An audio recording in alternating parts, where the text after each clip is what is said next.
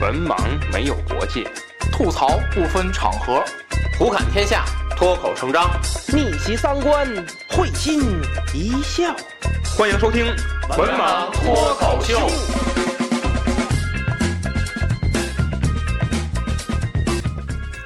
大家好，欢迎关注“文盲脱口秀”的微信公众号，即“文盲脱口秀”五个字。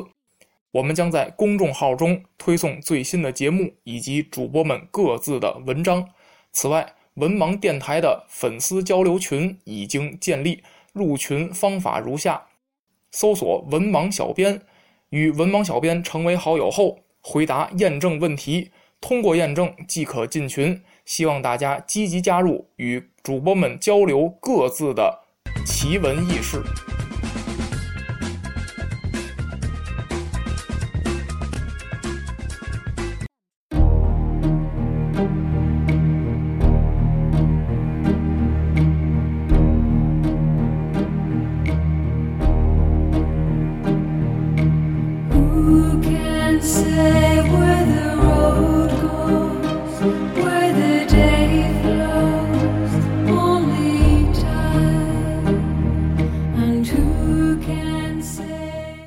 Hello，大家好，欢迎收听最新一期文盲脱口秀，我是安飞。嗯，这期节目呢是由我给大家带来文盲体坛的专题。呃，因为众所周知的原因，大家知道这个足球方面啊，嗯，以联赛各国的联赛已经暂停了非常长的一段时间。按照往年的规划，就是现在五月中旬这期节目，应该是我们文盲体坛的一个呃足坛的盘点。啊，整个一个赛季的一个盘点的节目，但是呢，由于这个特殊的原因，呃，各国的联赛有的终止，有的取消，呃，那么我们没有办法对今年的这个比赛进行一个盘点。但是呢，随着这个事情的发展，现在出现了一些转机，有的国家的联赛有重启的打算和计划，那么这对于我们。嗯，足球迷来说是一件非常好的事情。那么本期节目呢，嗯，我简要的来说，给大家带来三个话题。第一个就是咱们停赛期间的一些对于足坛方面的一些影响。嗯，第二个呢是关于欧洲联赛的一些这个我自己的看法。因为欧洲联赛分成两部分，呃，像比甲、荷甲、法甲已经宣布本个赛季提前终止。嗯，德甲、意甲还有英超。嗯，准备是重启这个本个赛季。嗯，最后呢，说一说咱们中国联赛自己的一些事情啊。嗯，那么先说第一个。嗯，第一个呢，这个我之前啊写过一篇文章。嗯，就是说关于这个疫情期间足球方面，嗯，给大家带来了多大的一个影响。嗯，其实这个影响啊，归根结底一个字，嗯，就是钱。嗯，这个足球产业啊，它不像这个第一和第二产业，它属于一个第三产业——体育文化产业。那么这个产业呢，它有几个特点：第一个是高度的这个流动性，嗯，第二个呢，它需要公共的参与，嗯，那么这些是它的一个特点。那么大家知道，这个疫情，嗯，人们主要是居家进行隔离，取消这个公共的活动。那么对于足球活动来说呢，这个自然就不能再继续按时去举行了。首先，第一个，嗯，观众没有办法来到体育场啊，五六万这样的这个观看近距离的观看，这个是不可以的。嗯，第二个，它是一个对抗性的项目，嗯，它不像这个呃网球啊，或者是这个排球啊，隔着这个网，它不是，它是对抗性，有对抗就会有接触。啊，所以说球员之间，那么也是容易造成，嗯，这个病毒的这个传播。所以说呢，嗯，各国联赛纷纷是叫停。那么这一叫停呢，不要紧啊，马上带来的这个后续的影响是非常大的。大家知道，这个球队的运作呀，嗯，牵扯到收入还有支出。那么一支球队的支出，往往会是在赛季开始之后。开始之前，或者说是一年结束之后，啊，做出一个支出的一个预算。这个预算呢，是根据它的收入预算去进行的。那么，收入牵扯到这几方面。第一个，呃，我们这个文化用品啊，体育用品的这个销售，比方说球衣啊、纪念品，嗯等等，围巾啊这些东西啊，都属于这个俱乐部的这个呃产品。他们在欧洲这种高度发达的体育这个国家，他们会有自己的网上的专卖店，呃，也会有自己的实体商店啊，在各个球队的主场有这种实体的商店。那么，呃，球迷朋友或者说这个球队的死忠，我们可以通过线上或者线下的渠道去这个购买他这支球队的一些产品，那么这会带来一个收入。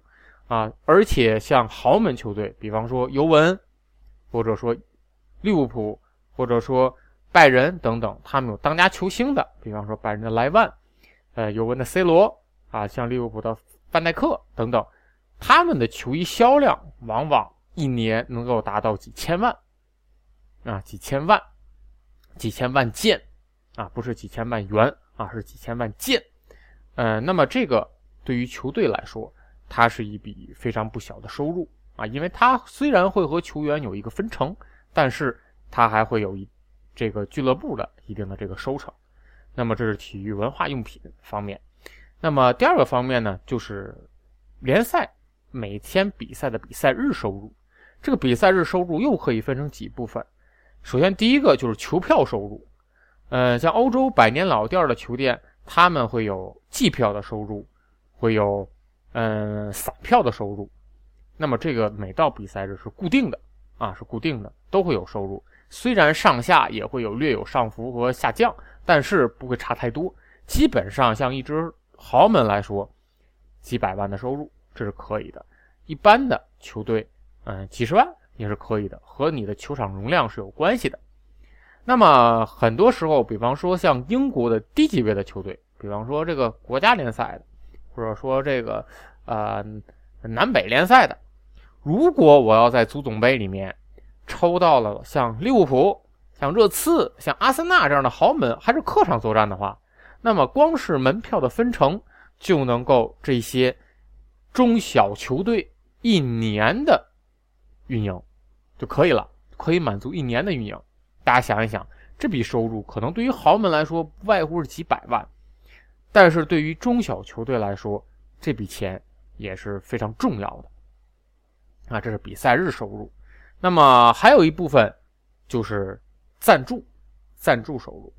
这个赞助收入呢，指的是球衣的胸前广告啊。现在有的球队都已经卖到了这个呃臂臂章啊，这个这个这个胳膊上的这个广告也是有一定的这个收入，包括像球场的冠名。啊，还有这个，呃，用球等等，啊，各种收入非常多啊，各种收入非常多。呃，我以我最熟悉的球队利物浦啊，比方说他的胸前广告渣打银行啊，他的球衣赞助啊，这个，嗯，现在是这个，这这这这这这这个新百伦，那么可能会来会会换到什么耐克啊、阿迪啊等等这些收入啊，这个是占的非常大的一个收入。嗯，各种的赞助非常多啊，我不再一一细说了。呃，还有一一个大头就是这个转播费用的收入。那么各级联赛它会有各级联赛的转播费用，大家可以去看我这个文章里的那个图啊。基本上称升入到了英超，那么一年它的转会收入啊就会是上亿啊，转会收入是上亿的。那么如果你再打入了欧联或者是欧冠，那么，这个洲际联赛它也会有一个分成。那么最后就是我们的这个奖金，这个奖金的分配。哎，比方说我这个达到了这个英超排名下来了，那么我按照去排名，英足总会给大家这个分钱啊，英足总会给大家分钱啊，这个是一个这个球队基本上啊几大块的一个这个收入。呃，那么现在联赛一旦暂停，就是各个球队的资金链立马就发生了这个呃变化。首先，呃，冲击最大的是中小球队，因为他没有了比赛日收入。啊，这个比赛日收入对于中小球队来说，它的占比是非常高的。那么，即便到了高级的高级别的联赛，它比赛日收入是几百万，也是非常可观的。呃，因为球员这些薪水，包括工作人员，呃，俱乐部的球探啊等等乱七八糟教练人员，我平摊到一个一周，差不多就是这么百十来万。那么，我如果有比赛日收入的话，我恰好是和这个收入。是可以这个抵消掉的，啊，恰好是可以抵消掉的。那么，如果我没有了比赛日收入的话，那么这笔钱是纯粹是由俱乐部来往外掏，啊，那么这个对于俱乐部的流水来说非常压力是非常大的。那么涉及到了转播费用，还有赞助费用，这个如果联赛一旦是取消掉的话，俱乐部是。拿不到费用，甚至还要赔钱的。为什么？在当时签订赞助合同的时候，我们给你的这个曝光率是，比方说三十八场联赛的。那么，如果剩下的联赛被取消了，那么我赞助方肯定不会按三十八场联赛的这个钱去支付给你。那么，这个原因不是我赞助方造成的，我赞助方是把全款给你了。那么你这个违约方就变成了俱乐部。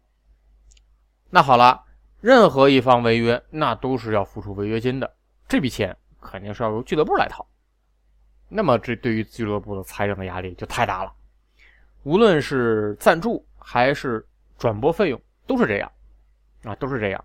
所以说，各国联赛对于取消是非常慎重的，因为牵一发而动全身啊。那么俱乐部的收入达不上，呃，提不上来，那么马上就会影响到他的支出啊，他的支出，他的支出无外乎是这几个大头。第一个就是球员的薪水，越是豪门的球队，他的球员薪水会越高。第二个是工作人员，你的工作盘团队越庞大，那么他的金额也会越高。第三个，租用的体育场，那么每年也是一笔固定的收入。那么预算已经做出来了，前半段多半个赛季已经按照这个预算在按部就班的花钱。那么现在你突然告诉我，你的钱少了，啊，你的钱少了，我俱乐部拿不出来这么多钱，怎么办？两条路，第一条，俱乐部老板去进行注资。那么对于巨绝大多数的俱乐部老板来讲，这是不乐意的。他买俱乐部的原因，呃，一方面是为了盈利。另一方面是为我自己的产业打造一个曝光度，或者说一个知名度。我最好是能够做到收支相抵，是最好是盈利，其次是收支相抵，最差了我每年掏个小几百万，啊，这都是可以的，啊，这都是可以的。那么最怕的是什么？我往外持续的去注资，按照咱们普通百姓的话来讲。这叫做烧钱啊！这叫做烧钱。那么这个烧钱是各个老板比较这个忌讳的，因为对这个疫情来说，呃，这个疫情对于各个俱乐部的老板来说，它的冲击是全方位的，各行各业的冲击都会有的。那么我现在已经赚不到钱了，我还要去为这个球队去掏钱。那么这个对于老板来说是不可以接受的。那么这个最后这个亏空会转移到球员的身上。大家知道，随着时间的推移，从五月份，从四月底开始，就各个联赛已经开始出现了减薪，有的是和球员达成了一致，比方说像巴萨啊，高层像梅西这么带头减薪。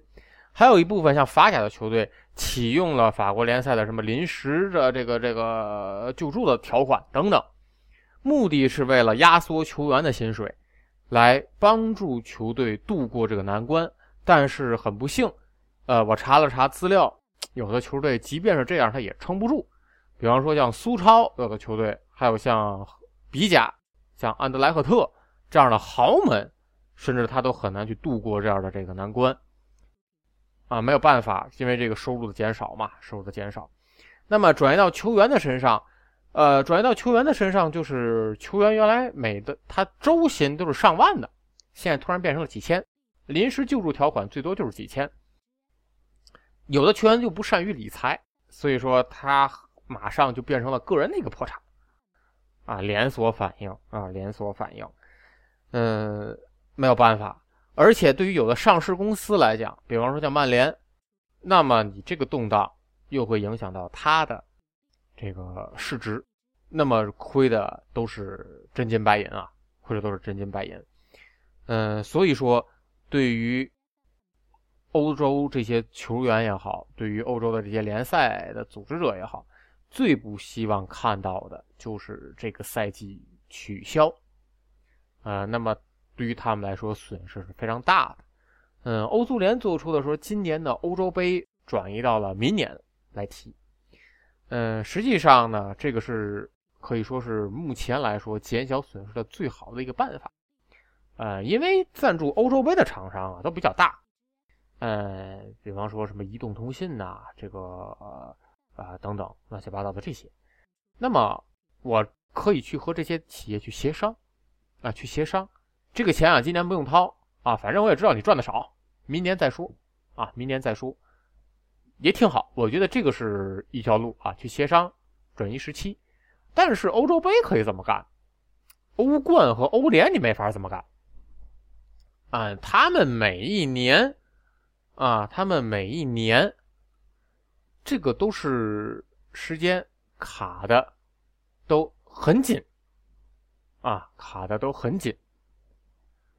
嗯，所以说呢，欧联和欧冠是非常难安排的。那么现在提出的几个方案啊，提出的几个方案是重启之后压缩。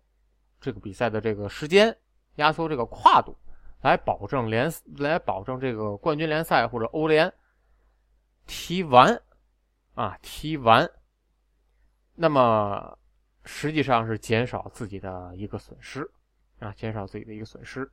那么在钱上啊可以说，嗯，因为这个冲击对于足球产业来说，冲击这个影响是太大了。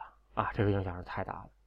那么第一点呢，我不再多说了啊，因为我的文章里有啊，已经给大家都说过了。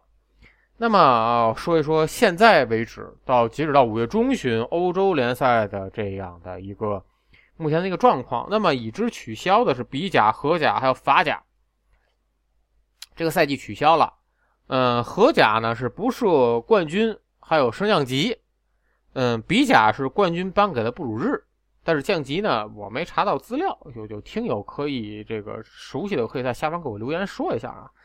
嗯，法甲呢是按照目前的积分榜，巴黎圣日耳曼冠军，嗯，后面的这仨哥仨降级，嗯，引发了很多的这个冲突，因为怎么？因为这样来说，没有任何一个方案是让各方都满意的啊，各方都满意的。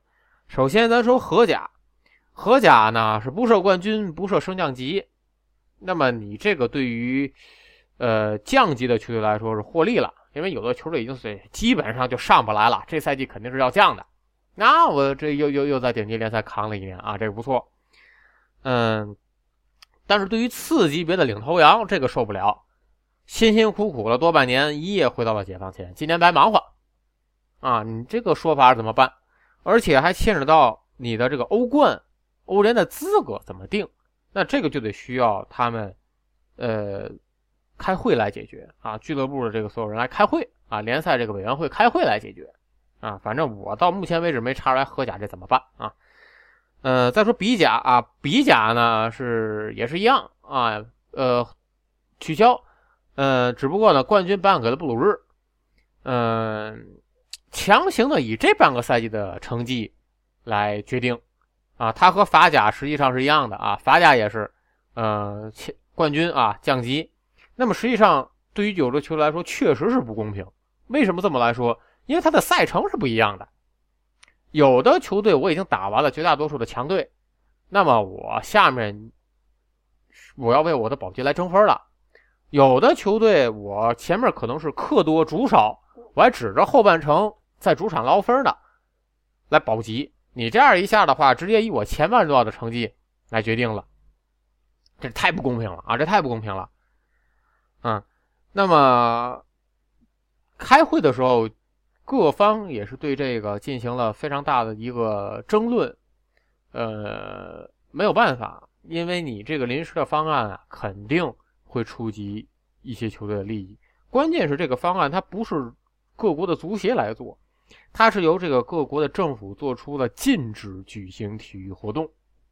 有的是到八月份，没记错的话，比利时好像是到八月份，法国是到九月份。那么意味着你这个赛季肯定是完报销了啊！我球迷同球迷。听友都懂为什么非得这个时间卡的这么紧？因为国际足联的规定，球员的合同是到七月三十号，欧洲球员七月三十号之后变成自由身，那么我的联赛必须要在七月三十号之前踢完。你七月三十号如果踢不完的话，自由身的球员就可以去转会了。那么对于球队的战斗力来说是一个削弱。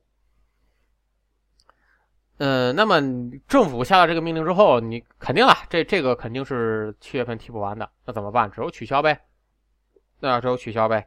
那么就会造成这样的一个问题，呃，对于法甲来说，还有一个问题就是欧冠和欧联现在不取消，那么你法甲这些球队等于说一下子没有自己的联赛了，整个球队进入休假状态了。那么我欧冠和欧联一旦再重再重燃战火的话，这个球队的状态怎么找？这又是一个问题。而且你要你不要忘了，他在欧战当中的成绩直接决定着下一个赛季他的积分，这个积分是牵扯到他的欧冠。资格这个名额的，啊，乱乱乱七八糟的事情一样接着一样来啊，嗯，所以说法甲的腰斩对于欧洲足坛的震动是非常大的。你五大联赛之一嘛，它腰斩了，嗯，好在啊，他的这个邻国兄弟德国比较给力啊，德甲宣布十五号联赛重启。那么五月十五号联赛重启的话，他也是做了非常多的措施，比方说啊，验核酸呐、空场啊等等。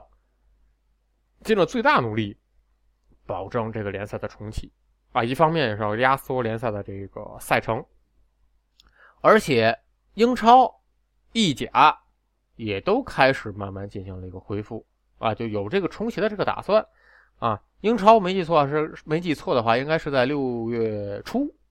呃，意甲啊，之前定的打算是五月底，好像后来又有又有这个里面又有插头啊。呃，可以说，如果说是比赛重燃战火的话，是最好啊。那么还有的一个方案就是说，我这个集中在一个地方，啊，搞这个双循环，呃，这个单循环，或者说分成降级区和这个争冠区啊，这个其实也是一样不公平啊，不公平。你像利物浦，我再赢两场就能拿冠了，你非给我搞个争冠区，我还得多踢四场，万一踢得不好，完了这赛季冠军又没了，那这太不公平了啊。所以说这个。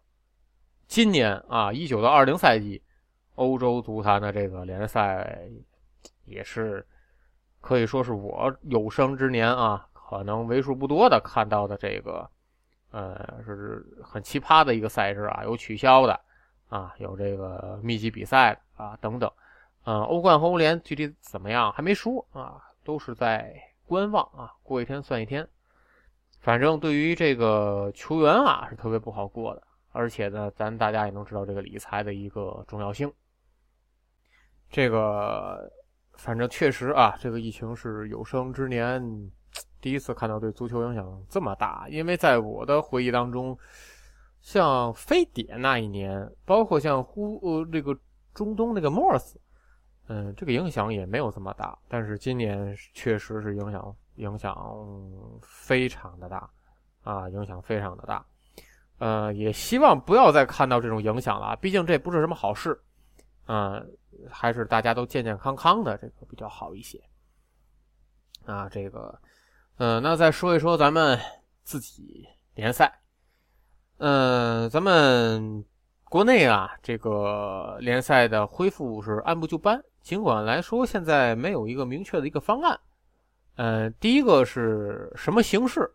因为现在网上啊，又传出不同的方案，比方说蛇形排位，啊，什么南北区，啊等等，嗯，但是始终没有说正式官宣啊，正式官宣，这个没有。嗯，第二个呢，就是说这个什么时候开，有的说是六月份，啊，有的说是七月份，反正咱中超呢是不跨年啊，呃，可压缩在这个一年当中完事儿就可以。嗯，这个要等到这个足协最终下发这个正式的文件。嗯，但是以我的这个感觉啊，可能说是这个蛇形排位，我估计。嗯，可能会这个，嗯，实现。然后这个是否进行主客场双循环，这个不好说啊，这个不好说。嗯，空场呢，我觉得会采取人流限制。空场应该不至于，但是，嗯，我觉得会采取人流限制，比方说百分之五十、百分之二十五啊，我觉得可能会会有这个规定啊，这个不好不好说，都是我个人的一个预测。呃，那么现在麻烦的几个事儿呢，是第一个是天海退出。呃，前几天的新闻啊，呃，之前这个事儿呢是告一段落，说天海啊被万通收购了，后来又起了波澜，说不是收购，是万通赞助。那么不管怎么说，天海向足协递交了入呃加入中超的申请，后面就没下文了啊，后面就没下文了。等了很长时间，嗯，突然又爆出来说，天海和万通压根儿就没有达成协议，谈崩了，啊，谈崩了。那么这一谈崩不要紧，直接影响的就是中超的准入资格，啊，中超的准入资格。那么谈崩之后，以天海目前的状况是没有钱。大家知道啊，在天海对外。招募这个嗯股东的时候，或者进行股权转让的时候，他是有负债的啊，有负债的，账上没有钱啊，账上没有钱。那么你没有钱，就没有办法办理中超中超的准入，那么就没有办法去踢新的联赛。所以说，天海在和万通谈崩了之后，做出的决定是退出二零年的中超联赛。那么这是一个大事啊，这是一个大事他退出的，那么中超就少了一个队，少了一个队呢。按照要求来说，就应该是候补，候补谁呢？去年调集的深圳啊，深圳来候补。那么深圳候补了这个中甲，这又少一个队，等等，我一次就得都得重新重新干，重新干。好在咱这个现象在中国很普遍啊。据说今年的一百天之内是二十二家俱乐部破产。啊，破产没有钱啊，没有钱。嗯，具体原因很多啊，具体原因很多，我也不再多说了。中国足球的这个事儿啊，很复杂，嗯，基本上都是在烧钱，就是很难通过这一支球队的运作来盈利。这没有啊，这没有，赢不了利，而且会员制也没有推广出来。真心敢为球队花钱的人有多少？确实是没多少。交会费的少啊，反正我所耳闻的是基本没有啊，基本没有。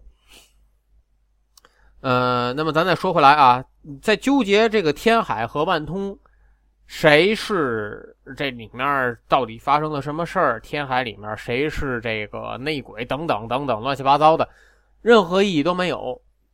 关键目前的现在，目前的现在，呃，深圳是否确定候补？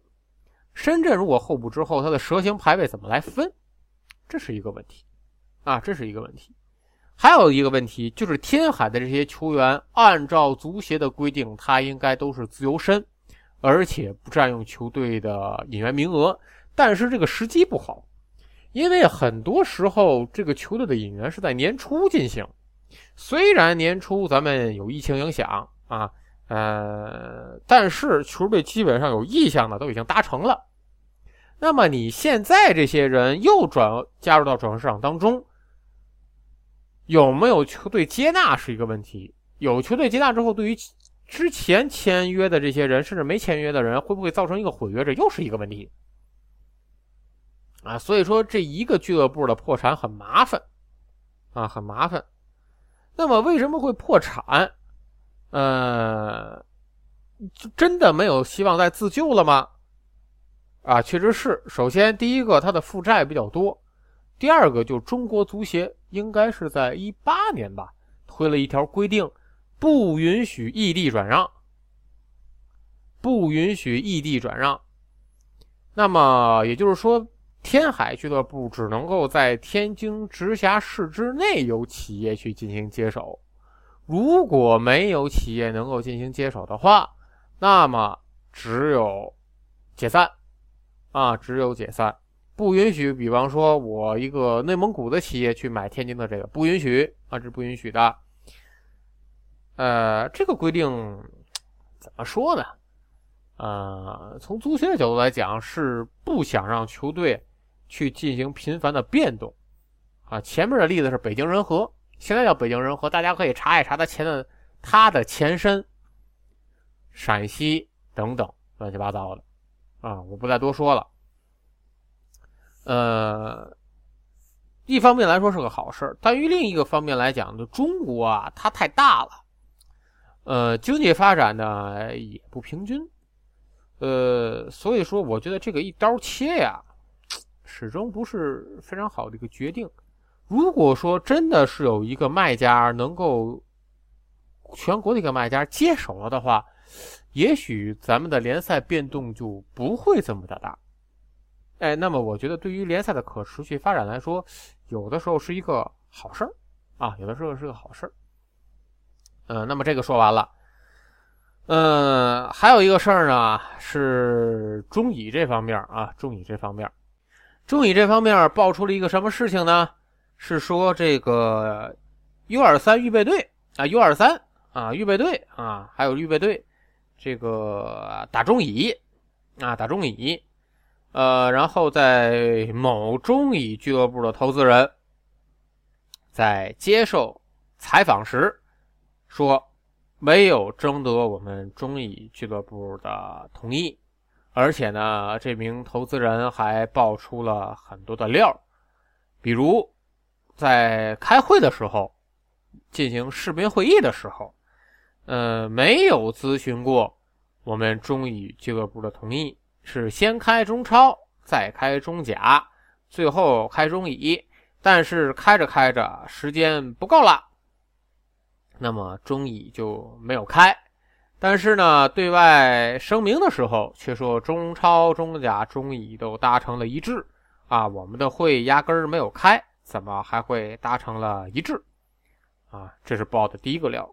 第二个料就是说，他们的这个组织群里出现了说让中呃这个这个 U 二三啊打中乙，呃不占用升降级的名额，嗯，而且报名呢也有限制，只允许一名嗯中超的这个超龄的。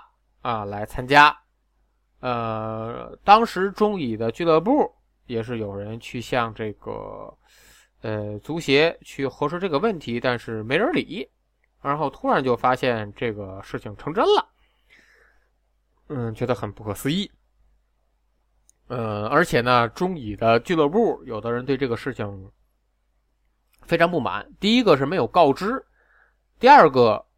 呃，觉得这样的事情会影响整个中乙的这个联赛的发展，为什么呢？即使你一二三不计算成绩，不计算成绩，但是啊，但是我派出的这个超龄的球员会影响比赛的走势。比方说张玉宁、骆国富这些球员，或者说让张林鹏打一场，那么他可能会。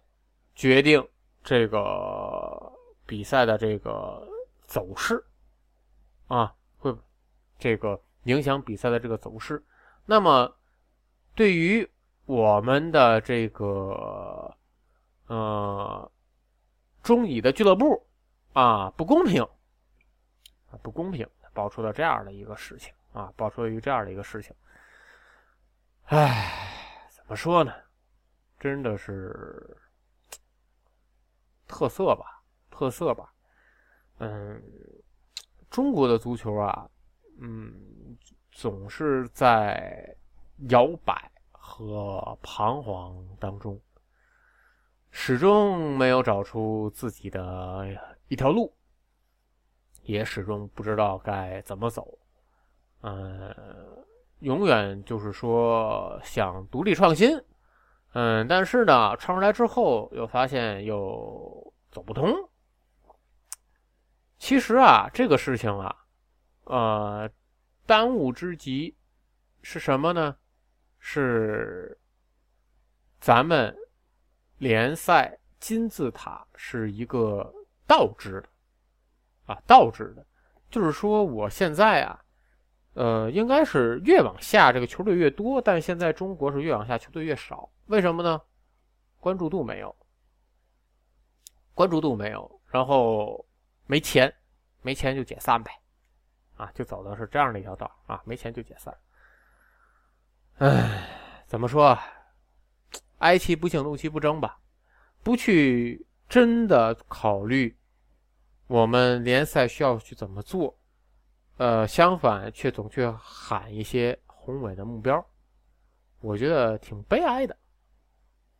而且为了达到目标，嗯，不能说不择手段，嗯，急功近利，急功近利，嗯，除了会博得一些人的一笑之外，对于这个事情的发展，对于这个东西的发展，没有做出任何作用。